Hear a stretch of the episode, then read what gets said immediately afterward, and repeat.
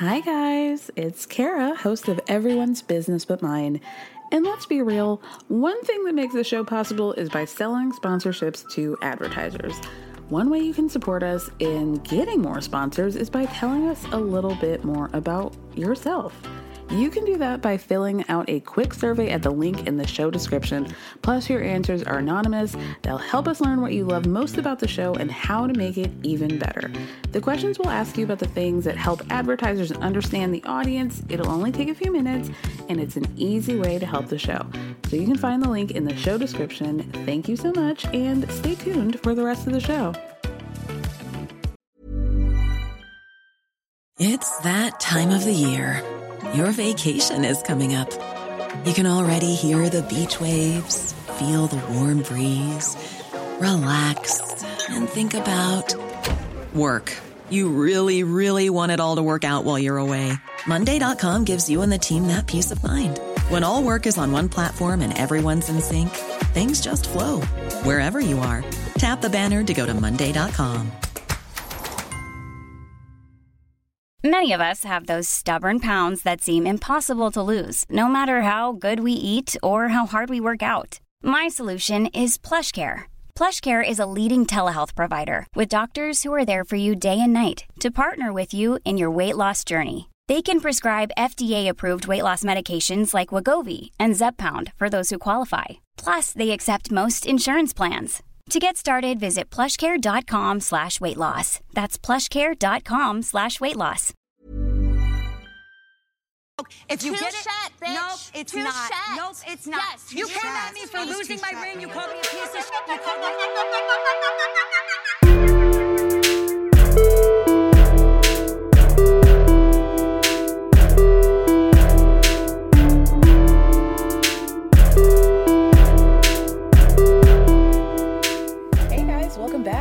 another episode of Everyone's Business But Mine with me, Cara Berry, our Housewives edition for the week. Today, we're talking Salt Lake and Beverly Hills. Those were the girls are going to be making center stage.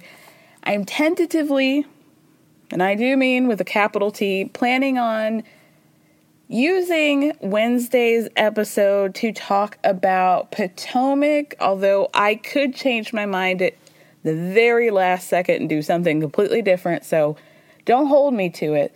But I want to. Do I want to? I'm not really feeling super excited to talk about our girls again, but I have a feeling based on the preview that the episodes are getting better, aka, we're at least filming and Robin versus Candace versus Ashley versus Gizelle are is not like taking up all the space in the air cuz I can't breathe. I don't and I can't do it anymore. So possibly Wednesday. TBD. Okay? Let's start with Salt Lake. I caught the again the Peacock uncensored version the lengthier version. So if there are things that you did not hear, that's why. If you didn't watch the Peacock edition, um, I'm loving these uncensored reunions. I really, really am. The fucks are great, and honestly, like just to put that out there, we get to see, uh, you know, the during the receipts proof timeline monologue of Heather's, where she was like. You're a fucking liar and a fucking troll. But she her fucks weren't landing with me. And honestly, in that case, the the bleeps did help. Cause she said fucking like you're a fucking liar and you're fucking troll. And it just like she just the cadence wasn't good for me. Or the intonation. I didn't love it. The timbre. All great all bad. The the bleeps helped her in that case because if I had heard that in real life, I'd be like, okay, she didn't really eat that like she thought she did. But that's just me. Okay, let's let's move on to part two, right? The fight between Angie and Monica and the Range Rover and the carport and your kids' purse, money going to to your to Louis Vuitton, whatever, between Angie and Monica basically ends pretty abruptly because Meredith is like, is there any way that we can make this room a little warmer? Whitney's dying over here. And I'm not great either. So we're over it. We're over it. to end on a to be continued, and that to be continued is just Meredith complaining about how cold she is. We're gonna have to rethink this, I think. We're getting a little too liberal with the to be continueds on the Housewives, I think. So Andy asks Monica if she got to the bottom of what happened in Bermuda with her family members just going MIA on her. She says she still does not know because she has not spoken to Mother Linda since filming wrapped, much like everybody else on this couch. But she knows that her mom, prior to them going to Bermuda, messaged production getting like, hey, are you guys gonna send me a ticket or nah? And they were like, nah, girl. She got pissed off about that, threw a fit. You can tell that Andy is completely Team Monica. He's very invested in her relationship with her mother. He's clearly like, I don't want to say like he gets it, but I think he finds this whole thing very fascinating. But I think he also has a lot of empathy for Monica. So he asks her, what was the purpose of Mother Linda moving to New York and leaving you in Pennsylvania with your neighbors? She says, Well, she wanted to be on television. And Andy goes, Well, she's on TV. So then we get to Linda and her Twitter fingers. And Monica says, Listen, I knew having her on the show probably wasn't going to be great, but this whole thing has been like way worse than I imagined. So then Andy asks Lisa if she has perhaps changed her tune regarding Monica and her mom and their relationship, right? Lisa says, Listen, I was just judging purely based on what I saw at that Greek Easter, which was that Linda was being lovely. She was also like being like really great to everybody, but I don't know what goes on behind closed doors. It's not really my business. I don't really want to get into it. So then Monica says, "Listen, I can fully understand if you guys like don't understand our dynamic or if you don't have that sort of relationship with your mom, it might just seem like I'm being a bitch to my mother, but she went into that Greek Easter wanting to impress all of you guys and they're all like, "Yeah, she really did." And Whitney says it seemed like she wanted to be on TV. So then Andy says, Well, yeah, I mean, if she left her 12 year old to pursue television, do you think that maybe she wanted to be in your place? And Monica says that during her final interview with Bravo to get on Housewives, she thought she bombed it. She goes back to Linda's house and is crying, like, oh, I, you know, I think I fucked it up. Linda goes, okay, well, let's do a prayer. And the prayer was, Lord, if it's not Monica, let it be me. you can tell that devastated Andy. Like, Andy has seen a lot of bombshell information. I don't think he reacted as deeply to, I don't know, Candy finding out that her castmate had been telling people that she and her husband rape other cast members. He didn't even seem as shell shocked as that by Linda's prayer of wanting to be a housewife. So Andy says, I can't imagine this was the first time she's acted like that. And Monica says that when she first met her ex husband, Mike, she was like down bad for this man. She invites him over to Linda's to meet him, whatever. And then after that, Linda got so weird and mad about it that she banned Mike from ever coming to the house. So then Whitney really seems to understand where Monica is coming from with her relationship with her mom. And she says, when you're in it, you don't even really know how it is. And even with my relationship with my dad, it took me watching the show to finally cut him off. So Andy asks Whitney how long she was estranged from her mom, and Whitney says that it was like 16 years of not great, wouldn't even get a text from her mom on Christmas or her birthday or anything like that. So the switch for them to finally get their relationship back on track was having a real honest conversation. And she had to get her dad out of her life. So then we switch to Angie and Monica the Greek Easter back and forth that went on Twitter, right? So Andy goes, Did somebody get thrown down the stairs? And Monica says that what she was doing was trying to get her kids down from the basement. And she was crying, so she wasn't seeing straight. She was trying to grab at the railing, but there isn't one. So she took a tumble. Monica took a tumble. We do see that in unseen footage. We don't see the fall, but we do see her land about in the middle, halfway down the staircase. And she's like, you know, people are coming up to her and blah, blah, blah. Are you okay? She, they tell her, you should probably take your shoes off because she's wearing heels. So she kind of like tosses one down the stairs. We're talking three or four, maybe five steps. Okay. Just a toss. More on that later, right? So Angie says the only reason why she was getting into it on Twitter was because uh, Monica threatened to sue her. And Monica goes, Is there anything about me that you don't have a problem with, Angie? Did I sue you? I said, Should I sue you? To which Andy, Angie goes, No, you said I should sue you, fuck. So Angie then says that Monica started because Monica threw the shoe at a toddler. She tossed the shoe down the stairs. There was a toddler at the bottom of the stairs. The shoe did not strike a toddler. And also, the adults who ran up to her told her, Take your shoes off, girl. So, like, she's acting like that child got clocked with like a, a stiletto in the temple. Didn't happen, okay? So Andy's like, Well, I just don't know. Angie says to Andy, I don't understand why Monica would threaten to sue me for the price of a CAT scan because production paid for it.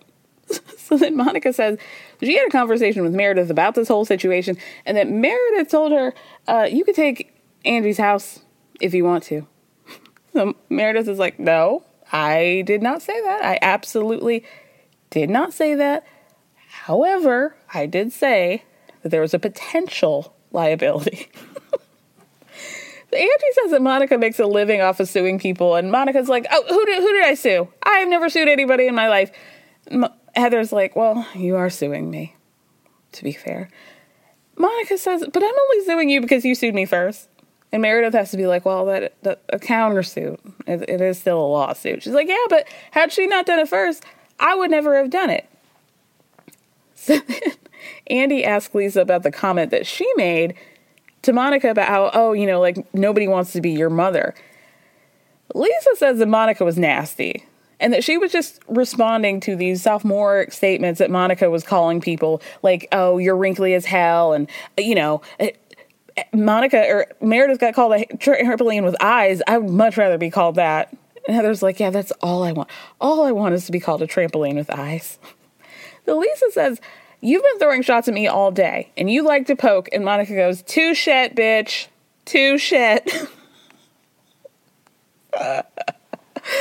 oh, honey. Oh, honey. Then Lisa starts popping off about how Monica's been nasty to her husband, John. And she's like, What did I say about John? Angie, you called John a penis head. And then five minutes later, you said you want to fuck him. How weird is that? did she call him a penis head or did she call him a dickhead? And why? I mean, if she said he kind of looks like. Never mind. Andy then asks Monica about all her last names the Fowler, Garcia, Delgado, I think was one of them. Darnell. What's going on with that girl? She says that Linda's got this long ass name. It's like Linda something, Darnell. It, it, is there are a few more names after that, and she got made fun of living up in Boston. People were being racist about her, you know, like Portuguese, Latina roots, and I I know Portuguese people aren't Latina. I'm just saying like they were stereotyping her. Okay, like please. I know it's in Europe, y'all. Um, but basically, how after that she just cut her name off to Linda Darnell. So, you know, Monica's lived a life. Okay, she had her name she was born with. Then she got married, and then she changed it to like a, a last name, like a family, uh, something about a family name, right? Like I guess she didn't want Mike's last name, but she still wanted to use a name that was part of her family. So she went with Gar- Garcia. So then she says that she was going to go by Fowler on the show because she had heard some of the people in the cast were like, "Oh, she's using a like more Hispanic last name. She's trying to come off like more Latina than she actually is." So Lisa goes, "Who said that? Who said that?" Monica points at her and goes, "Well, you did." I did not say that. Don't look at me. Don't look at that. I did not say that. I did not. Then she says who actually said that was Jen. And Angie says, Yeah, I heard that too. To be honest with you, I respectfully don't give a fuck about Jack's mission, why he would send a shirtless picture to the embassy to try to get his visa. I don't care. You work it out, kiddo. I'm happy you're in California, Colombia, Cartagena, wherever the fuck. God bless you, kid. Whatever he go, you know, he comes back, and and Whitney and Heather were saying that the Mormon missionaries come back weird, and they kind of have to adjust to normal life again. And Lisa's like, my my child's, we've you don't understand. Me and John have been raising him very special, and none of our family members came back weird. So, I guess we'll find out. Um, hashtag does baby not baby gorgeous does fresh wolf come back weird 2026 wait and see. And then like the other part of that the segment was about heather and her going through it. And like what heather doesn't realize this is another thing that i can't talk about because heather's about 80% there in her self-awareness regarding leaving the church blah blah blah. I don't think she's fully willing to admit that she very much wants to be Mormon or she wants to be part of the club. She's been indoctrinated to think that, like, these Mormon women, even though she looks at them as fembots uh, chasing a racist, homophobic institution, is deeply problematic and excommunicated her for simply not wanting to be in an unhappy marriage. She still wants to be part of that club. There's something inside of her that just wants to belong. And so there's this great juxtaposition with her where she's like, you know, a champion for those who have left, even though technically she has not left nearly as much as Whitney has. And also is looking in the window, fogging up the glass because she wants to be there. She wants to be there with her girlies. And they all have the same hair and the same face work and their husbands are, you know, there. And they're just pretending like they're living these happy house, happy wife, happy life lifestyles with their million kids, and they're just getting it all done, right? She wants that. She really does. And until she's ready to admit that, I just don't care to talk about it anymore, you know? Like, she, she it's not clicking for her. Or maybe it is and she just won't talk about it, but it's so obvious to me that she still wants to be part of it. And part of her reasoning for being upset with Lisa for not including her is that she was not included. Not because she, like, you know, is anti Mormon and is waving the flag, and that could be a point of contention between she and her friend Lisa. No, it's that she was not included.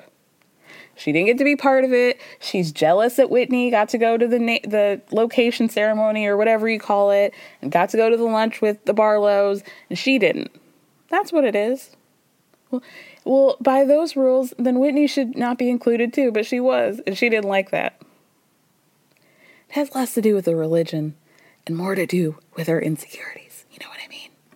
And like, let's get to some fun. You know what I mean? Let's talk about Mary, because there's something about her, you know? Of course, Andy's first question is um, Hey, girl, thank you for joining us at this reunion. Why weren't you at the last one, season two? And she's like, Well, listen, I heard that people were talking about me crazy. They were untrue. I didn't want to talk about it, so, you know, one less airplane ticket on Bravo's behalf. So Andy says, but when you came on Watch What Happens Live after that, you said you came back to the show because the ladies needed some help. So, ladies, do you think that's true? And Angie and Heather are like, yeah, 100%. 100%.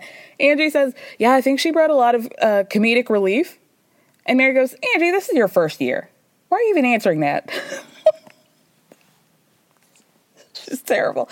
So Andy says, Mary, she was being nice to you. And she goes, Oh, she was?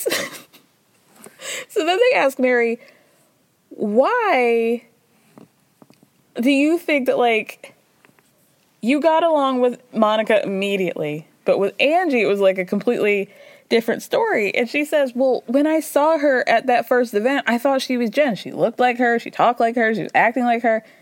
And I was like, Oh God, not again. so then we find out there's some unseen footage that Angie had brought to their uh, what was it like a charcuterie outdoor charcuterie event the the let's all get back together and do snowball fight first episode angie had brought some homemade unwrapped mind you just raw raw dog and on the plate banana bread and that she was eating the banana bread And Mary looks over at her and goes, Don't you want a plate? And she's like, Oh, no. I'm just, so she's just like eating the banana bread with the, her hands, right? And then she starts touching Mary. Do you want me to help you with your scarf? Oh, touching her knee. And Mary's just like dying inside, like, Please stop touching me with your banana bread crumble fingers all over my Louis Vuitton scarf. Like, are you crazy? Truly dying inside. And so Andrew's like, Yeah, well, I am pretty handsy. Like, I'm sorry for that, Mary. So then he goes, Andy says, Well, Mary, who do you like? And her first answer is Angie.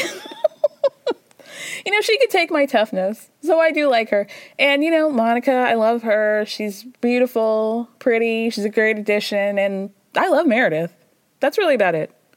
So Heather looks over at her and Mary goes, Well, I liked you until I saw your interview where you talking about my house and you were making fun of me.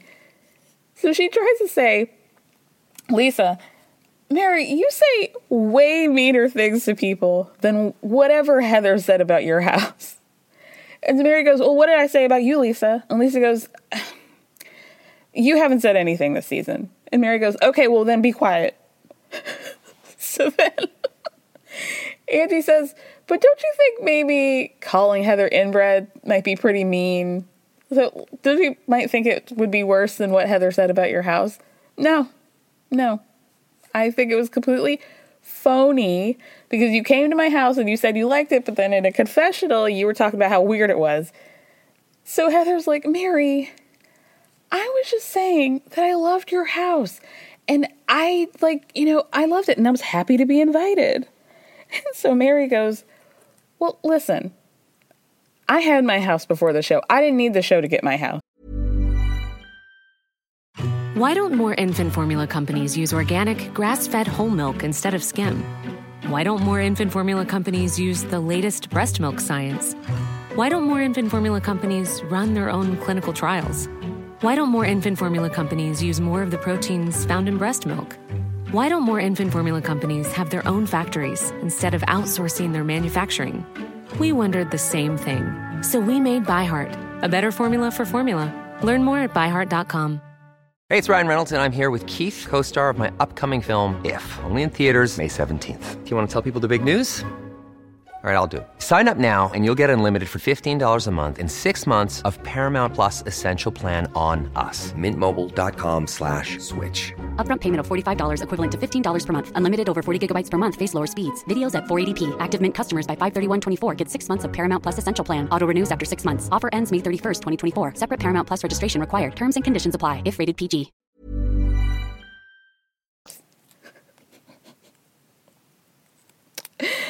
Well, gagged her a bit. Heather tried to be like, I got the house because of my business. I'm like, yeah, but your business is thriving because of the show. I mean, if you're going to come up with a reason, a rebuttal, you got to come up with a better one than that, girl. Because I came up with that in less than a second. Beauty Lab is not. I mean, I'm sure it's. I'm sure it was doing very well, but we didn't open up that second big ass location.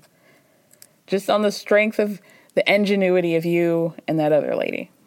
Sorry to tell you, but also congratulations. Take the money in the house, girl. So then Andy says to Mary, You know, it's really interesting because you just say everything to people's faces, and it's shocking. And Mary goes, Thank you, Andy. They could do it to me, they could do it to my face too. Which, fair enough. Like, if she could say it and she could take it, she's telling you, y'all could give it to me back, you just don't. Then, well, fair enough.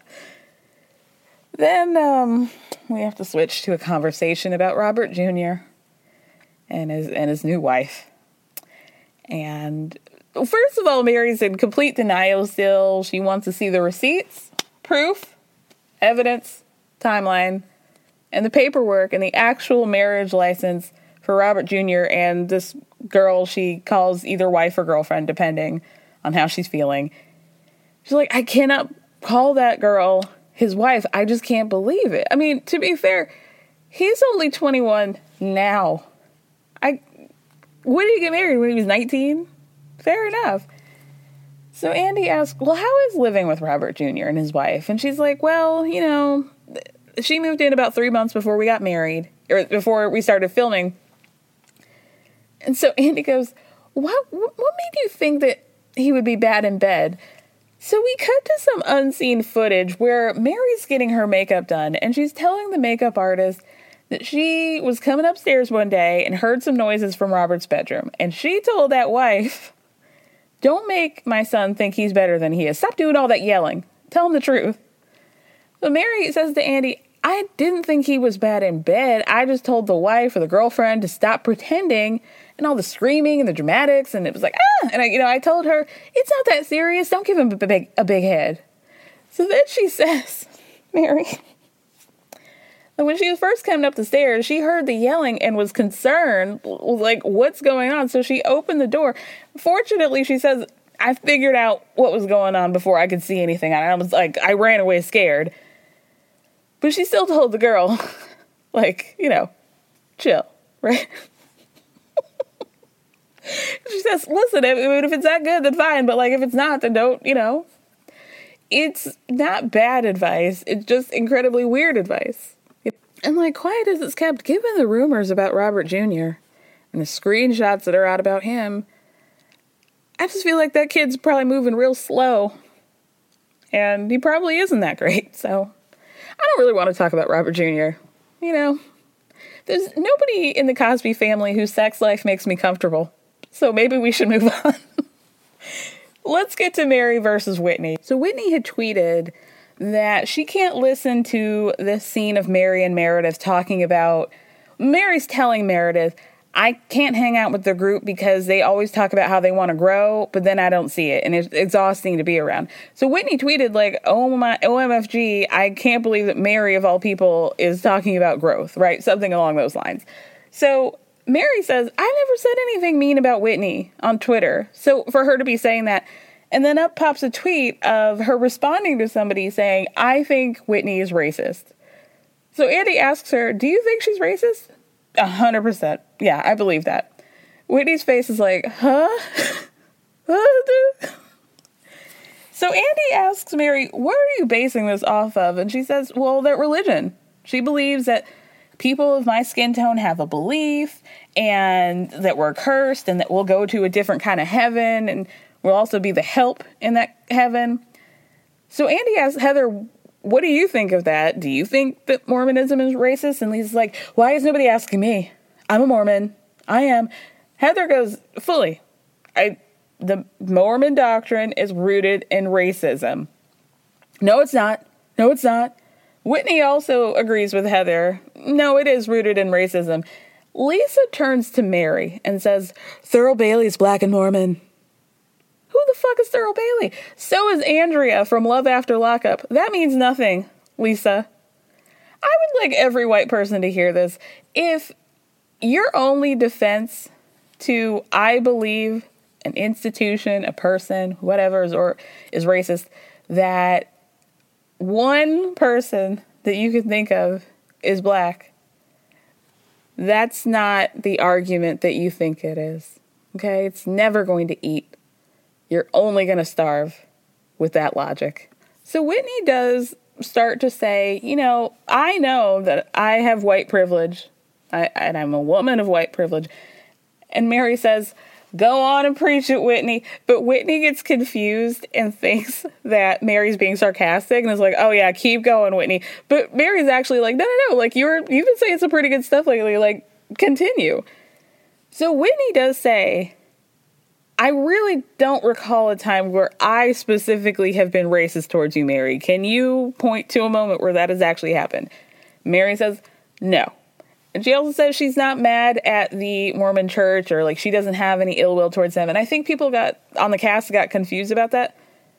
But like, you can find out that somebody, something is racist and not necessarily harbor ill will towards the situation. Like, do you know how angry black people would be if we had to sit there and actively be mad about everything that was racist? Like, I would never get anything done. You have to look at a situation and be like, y'all hate me, but I don't have to hate you back. That's not how that has to work. I can see the institution as racist and just not want anything to do with it. But y'all like to do whatever the fuck you want to do. whatever, you know? what Mary does tell Whitney is that it's just a feeling. Like she hasn't done anything specific, but like there's just a vibe. She can't explain it. And Whitney's like, okay, that's totally fair. So then Andy asks Mary what she thought about the finale and how everybody treated Monica. And she's like, honestly, I think it was a little much. Like nobody was reflecting on their character. I don't have any idea who that control account is anyway. So Lisa goes, Would you care if that account called you a dumb bitch? I'm just asking, because they did. Mary's like, Not really. I've been called everything on the internet. So Lisa turns to Heather and goes, Get the audio. Get the audio. Heather pulls out her phone, and it's just an audio clip. I'm sure we've all, you know, who've got wrapped up in reality Von Tease mania, heard this clip where Monica is suggesting, oh, maybe we should DM Mary, like, oh, and in there she says, like, oh, what a dumb bitch. I think that conversation could go both ways. Monica tells him, play both parts. If you're if you're gonna play it, the shit that you've clearly gotten from my ex best friend, play the whole thing. I wasn't calling her a dumb bitch. She, I think she said she was repeating what Jen had said, and also like the way in which she was even if that even if she was referring to Mary, if I were Mary, if this were me, I wouldn't be like, "Oh, you called me a dumb bitch." It was just like I don't know, maybe it's cuz I call people bitch and I don't even think about it. That I just would be like, oh, I don't know. I, the points that Heather have been trying to make and Lisa, I guess, get the audio, have been trying to make in this reunion haven't really done much for me, to be honest with you. I'm not a full Monica Stan. I'm not going to be upset if she is not invited back on the show. I think that would be completely fair. But I'm just not fully Team Heather on this either. I just need to know. It's been weeks now. And I've not seen proof of horrific things that Monica has said about anybody else in the cast other than Jen who deserved it. And I feel like if there were receipts to that, we would be knowing about like and and talking about it. This would have been, oh my god, this is what definitive proof of what Monica said about Heather, Lisa, Meredith, Mary, whoever the fuck, Jennie Nguyen. You know who, but that hasn't happened yet. Unless I'm missing this treasure trove of information in which Monica went out of her way to definitively say things that were shitty about these other women. Like, what specifically has she said? We haven't heard it. This little get the audio clip of maybe her referring to Mary passively as a dumb bitch is not like, and also Mary doesn't care. So, so Mary basically, we end the episode with her saying that she feels like None of the women have actually tried to hear Monica out, and they need to. They don't let her speak, and Andy's like, well, they're going to. We're all anxious to hear what Monica has to say, and so we'll find out in part three where we're going to get to the black eye, the Instagram, whatever. I don't know. Something in my bones are telling me that we might come out of part three having some interesting feelings. And I'm curious to see what that is. I'm looking forward to it. I hope that's what happens. All right, guys, let's move on to uh, Beverly Hills. Hey, seriously, son, let me explain something Excuse me, to you ma'am. first. Excuse me, ma'am. Shut it. No, ma'am. Let me explain No, something to you ma'am. first. Excuse me, ma'am. You got to be careful with the no ma'ams. This particular no ma'am could, where I'm from, get you smacked. I don't yell, so if you want to make me yell, I I'm will match yelling. your tone. I'm not yelling. You were. Now you're lying. You were yelling. Oh, is this my third lie that Yes, told? your third lie. What was the first two? The first one was that her doctor said she could drink and have gabapentin at the same time. Which he did. Well, you can't. Are you my doctor? It doesn't matter. I am a board certified nurse anesthetist. I am a board certified nurse anesthetist. That's it. Beverly Hills, darling. Homeless? Toothless? Nobody knows. we start off the episode with Kyle going over to Sutton's place to like do her makeup, I guess. She was like, Girl, I'm gonna put the eye eye under eye patches on. I got my compacts out. I don't know what she was doing, but it was giving. Maybe Sutton is the fourth Richards sister. Maybe she's right. She felt very comfortable in her kitchen. So Sutton does ask Kyle, where was Mo at Lorraine's celebration of life? Oh, he was in Mexico City. He was in Aspen. Son goes, oh, just doing his stuff. So she says in a confessional, I'm not buying it. You need to show up for your wife. But Kyle says that he is going to be flying in for Dorit's. He, he made time for his girl and her event, and that was Dorit and Homeless Not Toothless. Okay? you know where his priorities were lying. So Sutton goes, They're toothless? And Kyle says, But they have homes. And then Kyle says, What I've been screaming, I want them to have a home and teeth. This is very upsetting that I have to choose one of the two. and I agree. And also, I feel like if gun to my head, I'm th- this one's wrong. This is a wrong choice. I would rather be toothless in a home than a full grill with no place to lay my head. How is that the best option? Like, it's a real Sophie's choice, but like, what?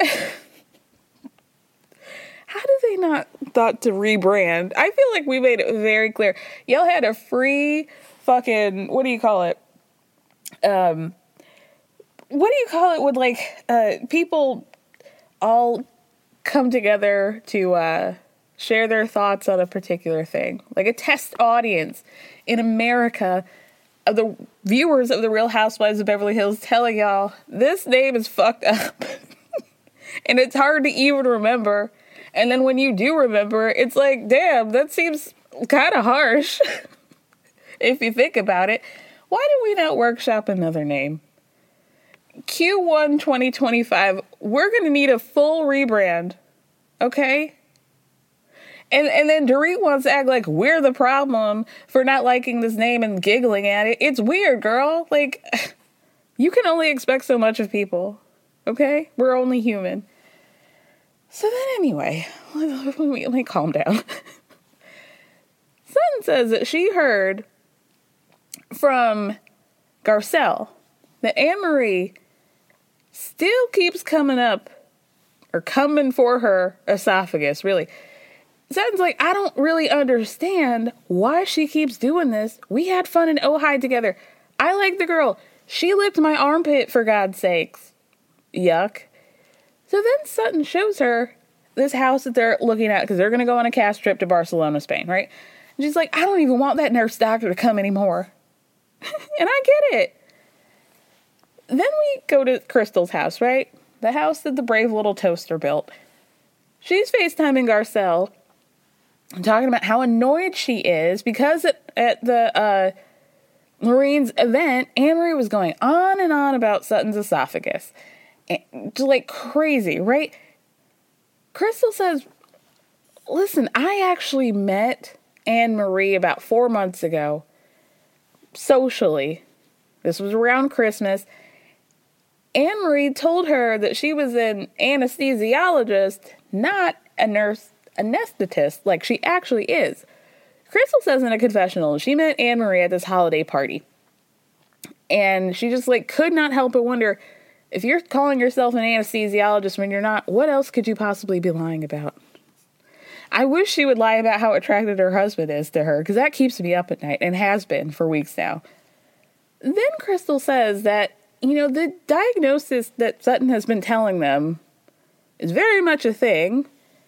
And actually, if you just type what she said into Google, the predictive text will say genetic, which is what Sutton said she said. She said her family has it, her brother has the same condition, which is enough of an answer for her. She said if there's one possible way that this could be true, then put it to rest, right? And then Crystal says in a confessional that Anne Marie spent hours researching Sutton's esophageal issue she figured out in Google in about five minutes, so maybe she's a doctor. Moving on. To PK and Dorit, they're at the Beverly Hilton doing a walkthrough for the gala. You know, they've set up their flowers and the table settings and they're doing their approval, right? We're led to believe that this is PK and Dorit's getting their groove back. They're back on track with their relationship because they had that therapy session from last week, about three days prior, And what we did not see is that PK started crying and was like, It's just really hard for me to hear that somebody I love is going through stuff. Now, mind you, this is after he was like, Put your panties on, girl, and stop spending my money. Stop complaining. And you enjoy that standard suite and, uh, you know, the incorrect song and deal with it. You take your little fruit plate, get that red dress on, and you smile. And now he's crying about, uh, I, it's so hard for me to hear how difficult you're going through. So your response as to be a jerk? Interesting, okay. But Dorit claims that in the past 72 hours, their world and their relationship has completely changed. He's being more attentive, they feel so much more connected. Their connection that we see is PK looking at these table settings and be like, it looks tacky, it looks very daytime. And listen, he wasn't wrong, but like, I'm just not really sure if we should be hinging the um, health of your entire marriage on that. But that's that's on you guys, you know. Um, and to be honest with you, I could not care less about Crystal and her journey of guilt with her brother and the fiance that never became a wife, and he's moving to China. I guess. I, God bless you. See you later, Jeffrey. I, I hope you find some some love. And I hope that Crystal stops feeling guilty about it. And, you know, thanks for the bracelet. So next we see everybody getting ready for the gala. And they're all individually talking to their glam teams about what the name is. Rob Minkoff's got it down. He's like, almost not toothless. I practice it. I got it. And then Garcelle, this was just like a very black woman moment because she's got the girl on the hair, another woman's doing makeup, and Garcelle just goes, homeless, not toothless. And they all just sit in silence for like three seconds, and then they just burst out laughing. Because what else are you gonna do? what? Where else are we gonna go with this? And then we see Sutton Tall and her makeup artist. You know, I don't get it, but maybe we will see some homeless people with some really nice teeth. Then we see Kyle and Mauricio drive to the event together. He's talking, uh, you know, how did the event for Lorene go? And she says in a confessional this is the shit that irks me about Kyle. She says, I think she said last week, years ago, you know, if this had been a couple years ago, I would have really relied on Mauricio to be here as, you know, a pillar of strength for me in this moment, right? And then in this episode, they're talking about how it goes, and it's like kind of awkward. And she says in a confessional that, yeah, it would have meant a lot to her if he had surprised her in, at Lorene's event because he was also really close to her and the family, right? But then on Instagram this week, she did this whole story about how we don't get this. And what actually happened is that Mauricio had told her multiple times like, I'll cancel my plans to come. And she told him no. So to add on to that, Kyle has been frequently acting like she has no idea why eyes are on her and her relationship, what why people are whispering about her and all this stuff, but then she creates these situations and these narratives that I are, seem very much true of him not being an emotional support to you, but then you want to like rewrite history and act like you don't know why we think that. It's because you say shit like that that makes sense, but then don't walk it back because that doesn't make sense. And then you want to act like you don't get it, which makes even less sense. So let's let's not do that, okay? Like you can't be putting out stories about you feel so bad that Morgan's in the spotlight now because you put her in there and she doesn't like it, but then somehow they're at your 55th birthday party retreat with all your girlfriends with their long camera lenses of paparazzi. Just they just so happen to see you at a resort like a retreat that's for people on a healing journey.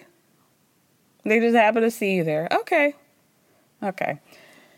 But we're the problem. So then Erica gets to the the homeless not toothless event, right? This man approaches her like handsome dude, nice suit, tan, tall, dark, handsome, right? He's approaching her very confidently. You're so beautiful. You look great tonight. Great. Thank you. I'm a doctor. I'm Dr. whatever the hell. Dr. Handsome Man. And she's like, Thank you. Wait, do I know you? And he's like, Yeah, I'm actually your dentist. She's like, Oh my God. I was just thinking about that because I have to go get my trays and, um, you know, so nice to see you. And he's like, You look beautiful, gorgeous. And she's like, Cool. Cheers. And then you could just hear her as she runs off saying, Oh my God, I just got my dentist. And I think a lot of people thought or seemed to be under the impression that maybe Erica wasn't picking up on the fact that he was hitting on her, but I think she did, right? Surely she had to have picked up. Like, he said, You're so beautiful, like four times in a row. After that, we get to our new core four, as I'm going to call it. They're at a little cocktail table table. what? Uh, Sutton, Crystal, Erica, and Garcelle. The girls that we should have always had together. But better late than never. Okay? That's what they say. Erica asks Sutton, How's your esophagus, Sutton? And she's like, Oh, I've got a magical esophagus, just like my MP. So apparently, uh, Miss Sutton has been telling people she has a uh, magical pussy because of the sweetness and it's smooth and silky, just like my esophagus, and also very tight. So Sutton's onward. She's like, do not fuck with me. Do not talk about my esophagus. She's ready for Anne Marie. She came prepared because I don't know if you noticed her dress, but it looked like the inside scope of an esophagus. So she she went for a visual element as well.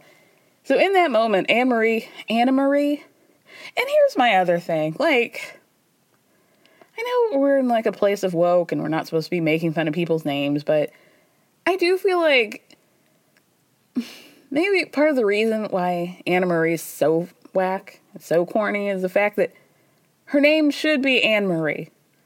There's nothing about the spelling of her name that would lead you to believe that the pronunciation would be Anna Marie, unless I'm missing something, okay? Don't don't shoot the messenger.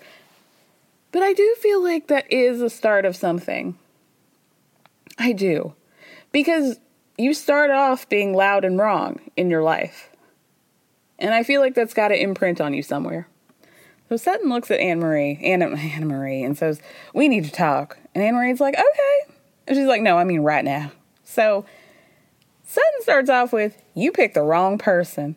And when Anne Marie says, Well, no, I just want to explain, Sutton goes, Excuse me, ma'am. Excuse me. Excuse me, ma'am.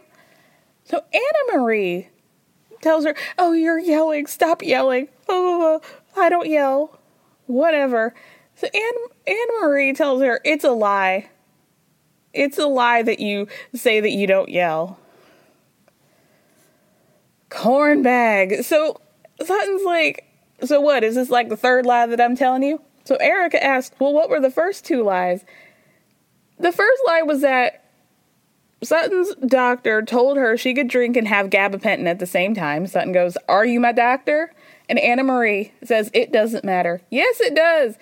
It doesn't matter. I'm a board certified nurse anesthetist. So Sutton goes, Okay, but I have a board certified GI that I've seen that says that it's okay.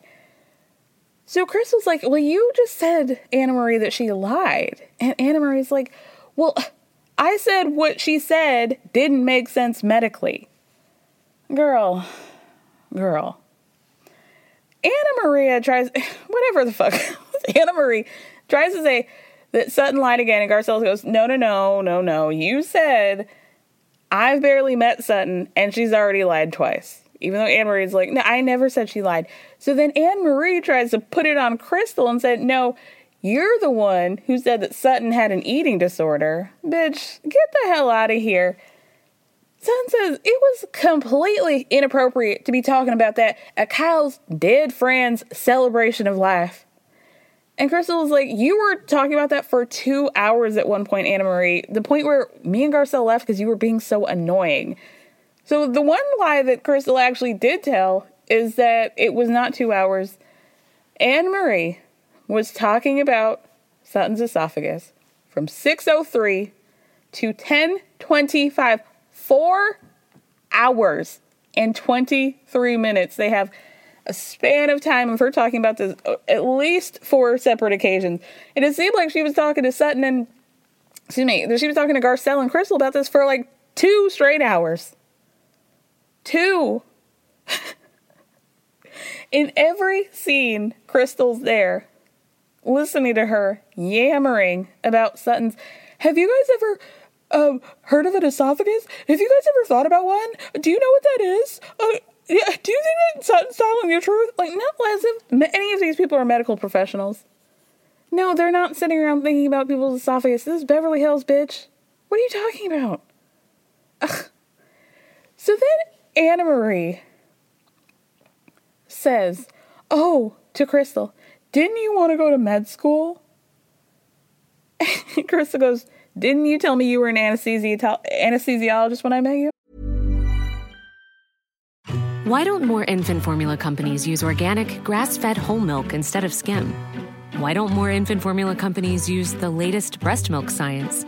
Why don't more infant formula companies run their own clinical trials? Why don't more infant formula companies use more of the proteins found in breast milk?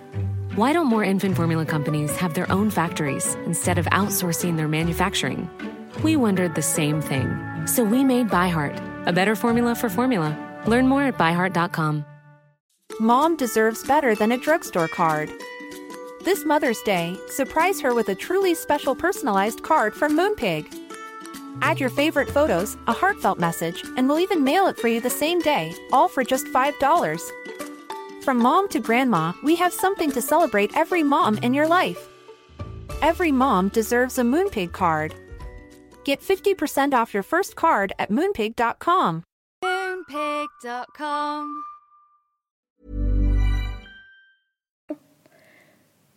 So then she calls her a bitch, which she should.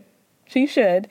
Anna Marie and her corny self tell us in a confessional that Crystal had told her the other day that she wanted to go in medical school. Rob told her, I'm really ready to have kids, a family, a whole thing, so she decided not to go. And Anna Marie thinks that Crystal resents her because she's in the medical profession and she's taking it out on her because she didn't get to do it. I mean, I could not roll my eyes harder. Anna Marie, I really need. I try not to say this to people, and granted, I probably say it every episode. I don't really know what I say after I turn this microphone off. I black out about 45 seconds into turning it on, and God knows what comes out of my mouth. Y'all remind me all the time, like, Jesus, did I say that? Okay. But in my real life, how I conduct myself, I wouldn't tell somebody to shut up. It's just not something that is within me. I wouldn't be like, you need to shut up. But I was watching the episode last night and I said out loud, I'm sitting there by myself, said out loud, Anna Marie, shut up. And I tell you, not even kidding, it felt like a weight lifted off my shoulder. She'll never hear me. She didn't hear me then. She likely won't hear me now but it felt so good. So if you've been feeling what I've been feeling, maybe just take some time to yourself to say out loud, Anne Marie, shut up. And I hope that it feels as good to you as it did to me. So the best we get out of this flop, Anna Marie, is her telling Sutton, I'm sorry for being concerned that anybody in my fake profession, Crystal, would be. Anybody would be. And, you know, whether or not you accept that is on you. that is not a fucking apology. Sutton is like, forget it. You know, I'm going to take this non apology apology because I don't want to talk about this anymore. And you know what? Hopefully, we're just to see the homeless people in with their hopefully new teeth. Okay? So we get a little break where everybody goes to see through like the auction items for the evening. And Mauricio was very me in this moment because Kyle shows him a guitar signed by Taylor Swift. And this is just my stance on Taylor Swift in general and why you don't hear about her on this podcast. He goes, Oh, that's cool. We don't need it. And honestly, that's a better attitude that I've had about Taylor in years. So, so then we get to the event. Paula Abdul, the legend, is the MC, and she introduces our performer, Taylor Dayne. Everybody, Erica especially, is getting their whole lives. Erica's so funny. Get her in a room with a performer who was at the top of their career from 84 to 1993, and she's like, I'm living, okay? And no shade to Taylor Dayne, because tell it to my heart too, bitch. Like, I'm, I'm, I was two stepping too. Oh, guess who had never heard of her? Anna Marie. Anna Marie. And I don't know how old Anna Marie is, but I know Crystal and I are around the same age, and she even knew, uh, you know, Love Will Lead You Back. And I don't even think it's a cultural thing, because I actually talked to Princess about this, and we agreed that You Back was on the R&B radio stations, and black people might not know the name Taylor Dayne, but they definitely have heard her songs, and they probably think she's black. So I think that's enough. You heard the song, and if you hadn't recognized her then, then that's flop behavior. I, I'm tired of this woman. I'm tired of this woman in a way that I don't like to dislike housewives this much. Like, I'm constantly giggling when most people are screaming and like pulling their hair out. I'm like usually chill, but I'm just finding her so irksome. And actually, um, before I forget, before I forget, let's uh, let's get into what uh, the um, what do we want to call this institution? It is the is if you want to scroll to the Instagram of the ASA underscore HQ, the American Society of Anesthesiologists, they went onto their Instagram to say they showed a picture that had an infographic of anesthesiologists and what they have to do to get their uh, distinction and what goes into getting and a nurse, a nurse anesthetist degree. Anesthesiologists must complete medical school. The NAs do not complete medical school. Anesthesiologists have 12 to 14 years of higher education, whereas a nurse anesthetist was only have about 5 to 7 years. Anesthesiologists have to complete 12,000 to 16,000 hours of clinical training focused on anesthesia care, pain control, and responding to complications and emergencies in, in surgery, whereas an NA, only $2,500 hours of clinical training focused on anesthesia administration. And the final one is that the anesthesiologists have to spend a year or more in a fellowship program to learn anesthe- learn an anesthesiology subspecialty such as cardiac, pediatric, neurologic, obstetric, pain management, or critical care. The NA do not. So their caption says, as this couldn't be a bit more embarrassing, the real housewives know a fake. Anesthesiologists are medical doctors with more than 12 years of higher education and up to 16,000 hours of clinical training. Title misappropriation has no place in healthcare. Now, if you guys did not know, um, she and Dr. Nicole, actual anesthesiologist, and I hope any like nurses and nurse anesthetists specifically, specifically, girl, who also needs to go to formal training? Me. Um, don't think that I'm trying to be shady. We all know people with, you know, that nurses typically are doing way more work than doctors do. They kind of have to know it all. This seems like a specialty situation in Anna Marie's case. And I just, well, here, here's the other thing. The other part to that is that she's been coming for Dr. Nicole, who is an actual anesthesiologist, and saying that Dr. Nicole is trying to make herself relevant off of Anna Maria and correcting her incorrect claims about Sutton's condition. Anna Marie had the nerve to say that Dr. Nicole was looking for her to be relevant, using her to be relevant, just like she said to Crystal in the upcoming episode preview. Um, and Dr. Nicole said, down to watch what happens live, bitch, I don't need you. like, this is laughable that you would even say that, much less think it. Um, I, you know, I think the person who, if we're going to go back to Crystal versus Anna Marie, who needs a boost in their ego would not be um, Mrs. Lion King. Probably you, Lady Eight and a Half.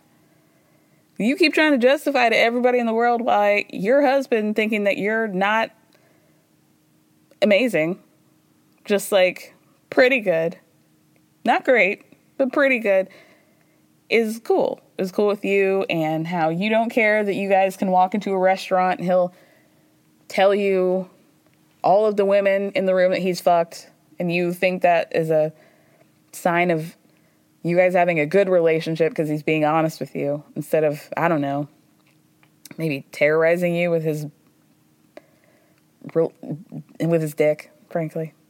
Like what would you what would you need to know that? Why would you need and why would you say it in that way like, "Oh yeah, I used to fuck her." Like what? That's fucking weird. The more I think about it and everything she says, I'm like, what's Hmm.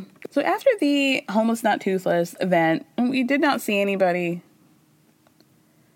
who's actually benefiting from this charity. But anyway, um, after the event, Sutton is just like, girl, I want to stop with all this Anna Marie because I quite like you.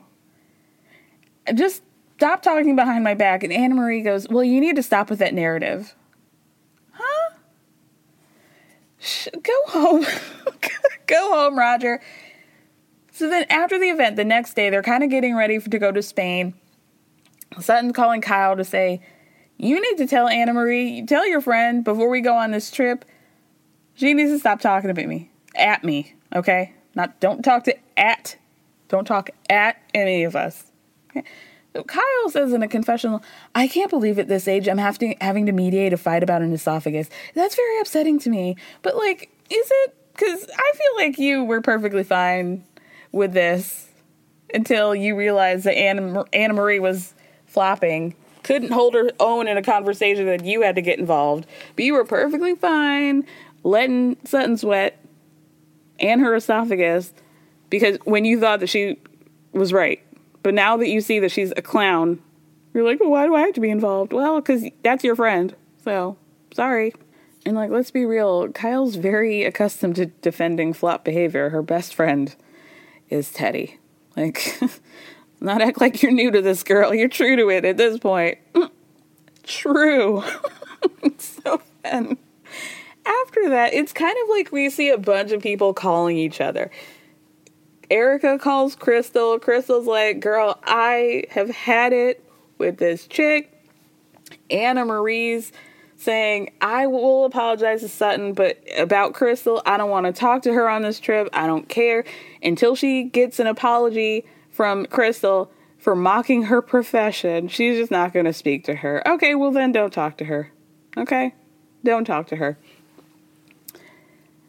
So after that, she goes on to say, like, my profession is extremely difficult and challenging. Why would I lie about that? Like, okay, let it go. Don't, you know, you know, like in a boxing match where they get you in the corner and that your coach just like squeezes you with that bottle of water, that little tube, little straw on it. Just, just sit down. Just sit this one out, okay? Call it. The episode ends with Anna Marie calling Sutton to see like, oh, you know, what's going on? I just want to talk to you. And Sutton's like, okay. So Annemarie says, well, I just wanted to tell you I'm sorry for my part in everything that happened. And Sutton goes, sorry for your part? And in the confessional, your part? How about your part is the only part? No, ma'am. Then Annemarie says, well, you know, I'm sorry. I'm sorry. Like, you know, I'm sorry for bringing up something that you clearly didn't want to talk about. And that's not the point. Not the point, Yolanda. I will talk about my esophagus all day. You just don't need to talk about it behind my back. Okay. Okay. We'll see. We'll see. It seems like Anna Marie's going to be cutting up with Crystal, but you know what? It seems like Crystal's feeling her pussy has been stepping up quite a bit, so I don't think you want the smoke, and I'm very much looking forward to it because you know what? I've been a Crystal fan since day one. Okay? And it's been hard. It's been hard because I know she's divisive. I've been loving her down. So now to see her step into her power, power and step up her pussy and really give it to somebody who deserves it, I can't wait to see it. I can't. So thank you guys so much for listening. I hope you guys have a great weekend. Thank me for speaking. Love you. Bye.